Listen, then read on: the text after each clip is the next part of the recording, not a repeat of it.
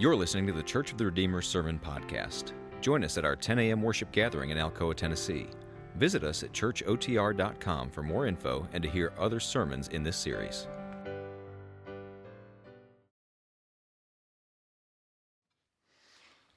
Last week we went through chapter, chapters 1 and 2 of the book of Esther in the Old Testament. Just a little background of what we read in case you weren't with us last week. Esther 1 depicts the story of this deposed queen in the Persian Empire, Queen Vashti. It's the most powerful empire in the world at that time. It had taken over from the Babylonian Empire. Most of the Jews at that time were living in and around what we would now call Palestine, Israel but they were not in charge of their own country anymore because the Persian Empire was in charge of them. Queen Vashti gets deposed, then this elaborate search for the next queen happens, and this Jewish woman at the center of the Persian Empire, Esther, gets promoted to be queen. Now she's kept her Jewish identity hidden, and that's really important to what we read today. This is the beginning of Esther chapter 3, verse 1. After these things, King Ahasuerus promoted Haman the Agagite, the son of Hammedatha, and advanced him and set his throne above all the officials who were with him. And all the king's servants who were at the king's gate bowed down and paid homage to Haman, for the king had done so commanded concerning him. But Mordecai did not bow down or pay homage. Then the king's servants who were at the king's gate said to Mordecai, Why do you transgress the king's command? And when they spoke to him day after day, he would not listen to them. They told Haman in order to see whether Mordecai's words would stand, for he had told them that he was a Jew. And when Haman saw that Mordecai did not bow down or pay homage to him, Haman was filled with fury, but he disdained to lay hands on Mordecai alone. So, as they had made known to him the people of Mordecai, Haman sought to destroy all the Jews, the people of Mordecai, throughout the whole kingdom of Ahasuerus. This is the word of the Lord.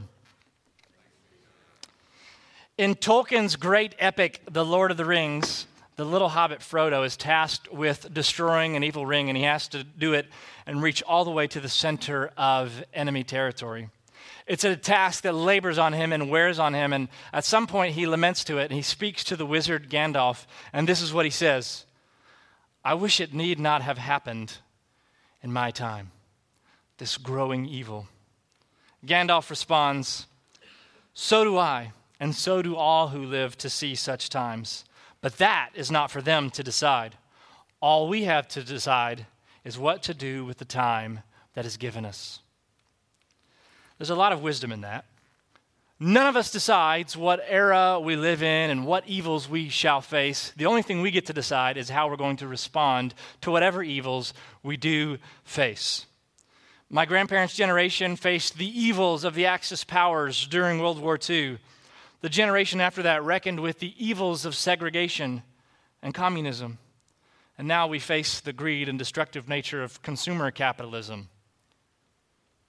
We can name any other number of the big evils, and I like to pick on big tech, you know that. We could go all the way down to the personal and private evils that sometimes go unnamed that we face. Regardless, I think all of us face evil in our time.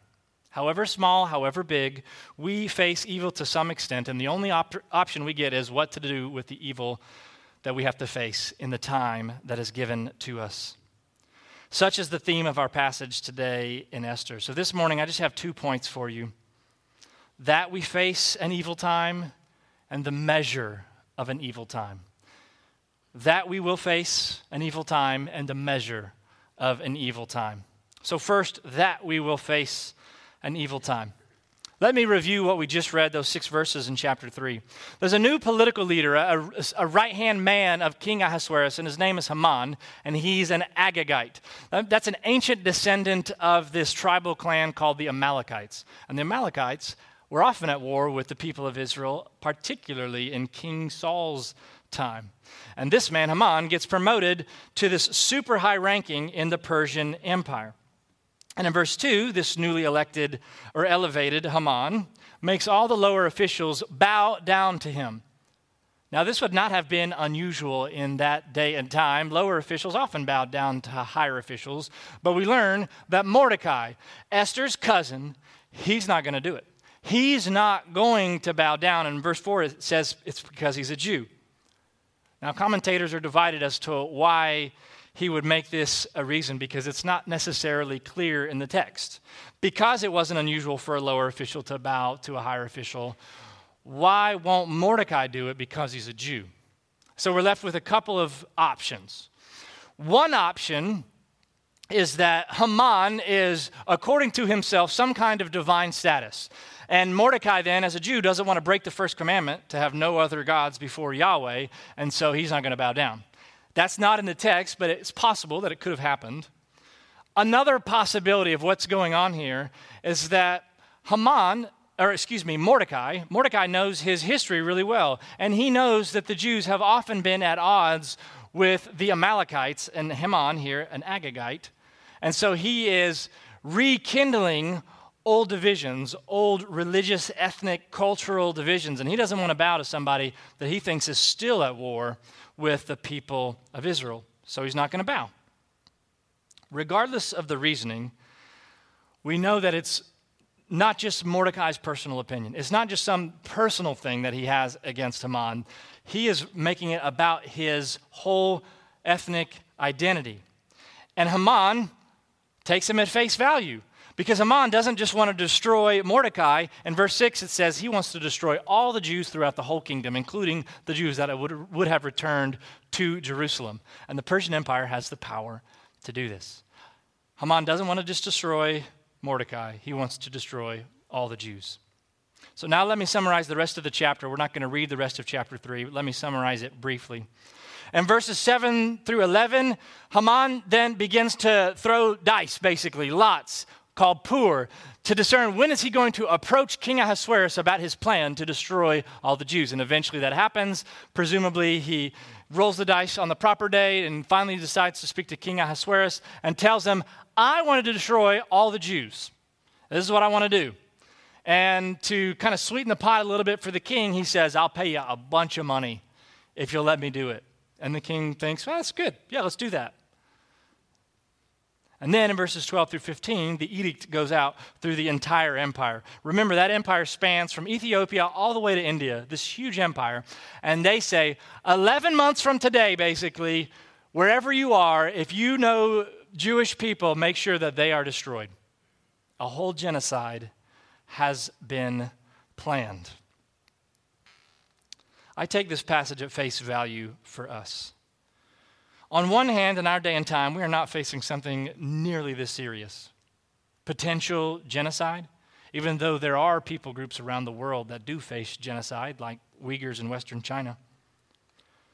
On the other hand, whatever evils we do face are often unasked for. And I think that's the theme of chapter 3 there's this man, and he's got it out for the Jews because of Mordecai, and he wants to destroy all the Jews. He wants to commit genocide across this vast territory, and the, none of those people ask for it. None of those people ask to face the, the evil that they were facing. And I think that's true a lot of times of the evil that we have to face, however small that may be. Often it's unasked for. Shakespeare plays this out, this unasked for reality of evil with his most evil character, Iago, in the play Othello. Iago is evil from the very beginning. He's got it out for Othello, and nobody really knows why. He manipulates Othello's wife against him. He eventually plots their murder suicide. It's an incredibly dark play. And there's a great scholarly debate about why Iago is so evil. I, I, probably went too deep on this this week. It snowed, there was not much going on, so I read about the scholarly debate. Some people think Iago is evil because he's got spite because he lost a promotion. But you don't do the wicked things that Iago does just because you lost a promotion, do you? Some people think that he's motivated by jealousy or revenge. Well, Othello gets all the women and he's after my wife. But these are only subtle clues you get throughout the play. No one significant reason is ever given in the play for Iago's ruthless evil. He's evil just because. This is mostly how the play reads. The best modern version of Iago is the Batman's Joker. He's evil just for the sake of it. And of course, both of those figures, Iago and the Joker, are really just representations of the kind of evil that Christians believe about Satan the arch demon. Because biblically speaking, outside of some verses in Isaiah, outside of some verses in Jude and Second Peter, there's actually not a lot given in the Bible about the downfall of the angels and why there's evil in the first place. Why was there a snake in the garden in Genesis 3 tempting Adam and Eve? How did evil even come to be? The Bible doesn't answer that why question very thoroughly, to be honest. The Bible just accepts it at face value that we face evil. That's not a very satisfying reality, is it? Sometimes we just face evil from someone else or from circumstances and we don't always know why. But I do believe all of us will face it. It might be in the small form of a slight from a colleague at work and you don't know why. It might be in a much bigger form of evil that you face in realistic or real abuse. And many of you have faced that. At the very least, though, I think we need to all admit that at times we will face evil without knowing why. Now, 21st century Americans, we don't like to think about death, and therefore we really don't like to think about evil, and so we kind of stick our head in the sand on this kind of thing a lot. There's a conservative way to ignore the reality of evil, and there's a liberal way to ignore the reality of evil. The conservative way to ignore the reality of evil is just to assume, well, if I'm just nice and winsome towards everyone else, everyone else will be nice and winsome towards me. Be nice to everybody and you'll get nice in return. Now, I think Christians should be nice. But it is not always true that people will be nice in return. I could give you a lot of examples from my experience at college, just down the road at the University of Tennessee, where I was reviled for being a Christian, even though I was really nice. That's the conservative way to ignore the reality of evil that we sometimes face. Why am I facing this? I'm a nice person. There's a liberal way, on the other hand, to ignore the reality of evil. And it goes like this just mind your own business. Don't worry about other people, especially don't worry about what happens in their bedroom. Just ignore people, put your head down, and nothing bad will happen to you. We could just take that example of the sexual revolution, for instance, though, and say that that kind of logic ignores the reality of the sexual revolution because we don't just have sexual behavior in American life anymore, we have sexual identities. And because sexual identities demand to be acknowledged by everyone, they should therefore be acknowledged as a political class, to use legal terms. In other words, even if you wanted to ignore what people did in their bedrooms, their identities will not ignore you. Of course, there are other ways this plays out too, besides sexual identities. I'm just using that as an example. What I'm trying to get you to understand is just by ignoring others, that will not mean you won't face evil. Neither by trying to be everyone's friend nor ignoring everyone will it equate to not having to face evil in your life. You will face evil in your life. Now, I don't want to get too far down this road because it sounds like I'm going in a culture war direction. And you normally know if you're been a part of Church of the Redeemer for any length of time, you know I normally try to avoid culture war directions. That's why it's so important we move on to point number two to measure an evil time, the measure of an evil time. Let's move on to chapter 4 in Esther to see this. I'm going to summarize some of the early verses here.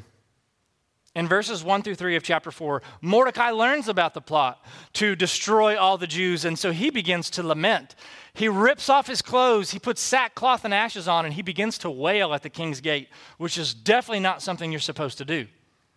Esther finds out about it in verse 4 through an intermediary, and then she sends an intermediary to talk to Mordecai. She's worried. She's like, Hey, you're not supposed to do this. Don't do that at the king's gate. And Mordecai responds, and he says, Hey, you know, you could do something about this, Esther. You're in a kind of a powerful position now. And she goes, No, I'm really kind of actually not. She says, You know, the king's in the inner court, and you can't go into the inner court uninvited because if you do, you're, you're risking your life. And then she said, Furthermore, I haven't been invited into the inner court in the last 30 days, presuming us to assume that she's kind of fallen out of favor with the king now. So she's basically saying, uh, Mordecai, I can't do anything about this because I would die. And then Mordecai responds, if you're familiar at all with Esther, not everyone is, I know, but if you're familiar with Esther, he responds with some of the better known verses in the entire book. This is verse 12 of chapter 4. They told Mordecai what Esther had said. Then Mordecai told them to reply to Esther Do not think to yourself that in the king's palace you will escape any more than all the other Jews. For if you keep silent at this time, relief and deliverance will rise for the Jews from another place, but you and your father's house will perish. Remember from last week, God is never mentioned in the book of Esther, but this is a statement of faith. Mordecai knows the promises of the Old Testament. He knows that the Jews won't completely perish. He knows the deliverance will come from some other place. But then he says, And who knows whether you have not come to the kingdom for such a time as this? Then Esther told them to reply to Mordecai Go, gather all the Jews to be found in Susa, and hold a fast on my behalf, and do not eat or drink for three days, night or day. I and my young women will also fast as you do. Then I will go to the king, though it is against the law, and if I perish, I perish. Mordecai then went away and did everything as Esther had ordered him. Mordecai is confident in the deliverance of the people, but he says, But Esther, how do, we, how do we not know that you are the reason that the Lord has put into this position? How do we not know that you're going to be the cause of our deliverance? We got to at least try. If I were to sum up chapter 4, then I'd say that Mordecai and Esther were trying to take stock of the risk involved with combating their evil time. How evil is it really? Is this a serious threat to all of the Jews across the whole kingdom? And if it is, shouldn't Esther risk her life? In other words, they were measuring the evil they were facing and judging what kind of courage was required. They were measuring the evil they were facing and judging what kind of courage is required. And this is something, friends, that we are woefully bad at as Americans to measure the evil we face appropriately because we can overstate the evils we face and we can understate the evils we face. This is not the first time I'm going to mention that 2024 is an election year, but we often overstate the evils we face because we pitch the evils that we face in political language a lot of times. And every four years, without fail, shrill political commentators on the left or the right, people that I know in around town, some of you will say to me, This is the most important election of our lifetime. And I hear it every four years. And so I'm left to wonder how many most important elections of our lifetime are we going to have? Friends, we overstate the evil we face. None of us are facing an Esther type danger or a Frodo like one, I dare say. On the other hand, we can understate the evils we face. Given that this past week we had Martin Luther King Jr. Day, we might do well to remember that MLK was imprisoned for lawful and peaceful protest in Birmingham. And in Birmingham, he wrote a letter to several white pastors, and he excoriates what he calls the white moderate. Because these people agreed with Martin Luther King's goals of desegregation, but they disagreed with his approach, nonviolent resistance. And so this is what he wrote in letter from Birmingham jail. I have almost reached the regrettable conclusion that the black man's great stumbling block in the stride toward freedom is not the Ku Klux Klanner, but the white moderate who prefers a negative peace, which is the absence of tension, as opposed to a positive peace, peace which is the presence of justice. The white moderate who paternalistically feels he can set the timetable for another man's freedom. The white moderate who lives by the myth of time and who constantly advises the black man to wait for a more convenient season. King was saying that you can understate the evil that you face. If there's something you can do about it, if there's something you can do about the evil you're facing, if you can bring justice to a situation, then you ought to do it. This was Mordecai's argument to Esther. Yeah, you might put your life at risk, but you can do something about this more than anyone else. You can overstate the evil time that you face, you can also understate it. So, how do we rightly measure the evil time that we do face? How do we rightly measure the evil time that we do face? Professor Alan Jacobs at Baylor talks about increasing your personal density in his book, Breaking Bread with the Dead. Increasing your personal density. Personal density is your ability to psychologically and spiritually withstand the forces of the moment. Our political media, your social media feeds, the urgency of stress at work, all of these things that try to distract our attention to say, this is the most important thing you're dealing with at this time. If you succumb to them easily, you are a thin person. But if you can withstand psychologically and spiritually the pressures of the age, you have personal density. The person who has to respond to every post, the person who has to check every phone notification, the person who's always locked into the news, this is a thin person, easily swayed by external factors. So, how do we become more personally dense then? How do we become someone who is so dense spiritually, psychologically, morally, that we are not swayed and pushed around by what we do happen to face? And Jacob says you have to develop what he calls chronological bandwidth. I know I'm throwing a lot of terms at you, but stick with me. Chronological bandwidth, chronological meaning time. And Jacob says you need to stretch your density into the past and you need to stretch your density into the future. Well, how do you do that? With the past, Jacob says you need to know history. Whenever someone says we're facing the, the worst thing of all time, I, if you know history, you can know whether it was the worst thing of all time. We heard a lot this week. This is the worst snowstorm in the Knoxville area in 31 years. That's because we know the history. So, do you read history? Do you know Christian history? Do you know the Bible's history? And not just do you know history, but do you read old books by people who have long been dead? I don't know, like Shakespeare or Martin Luther King. Do you understand and know the past. And if you do, you are stretched into the past and you have more chronological bandwidth.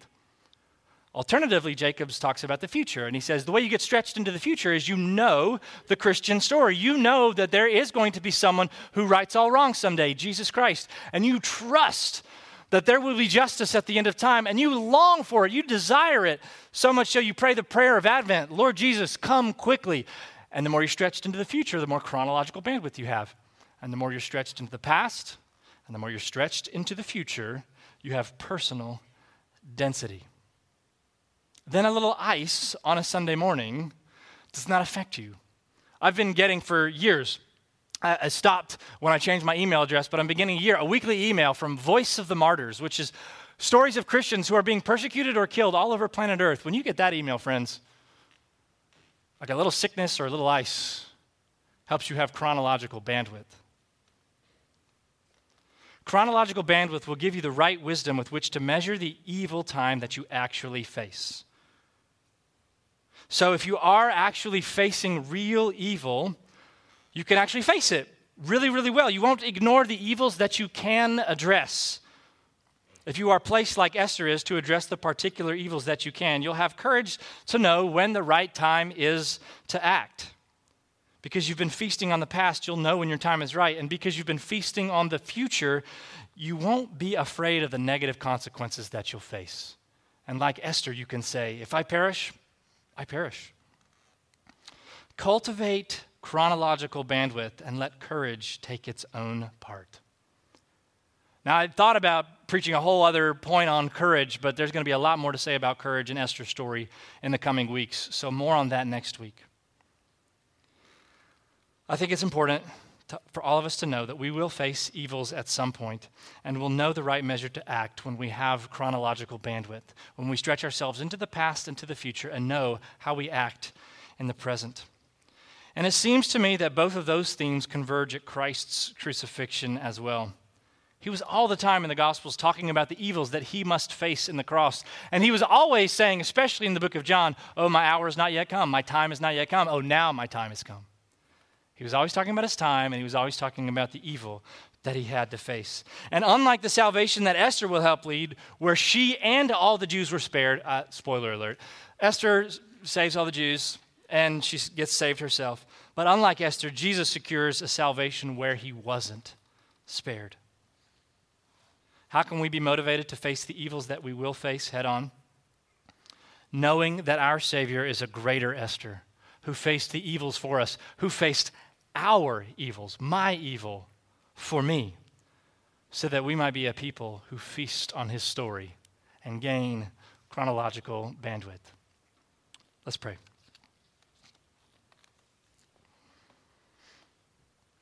Lord, I don't know what evils everyone is facing this morning, but you do.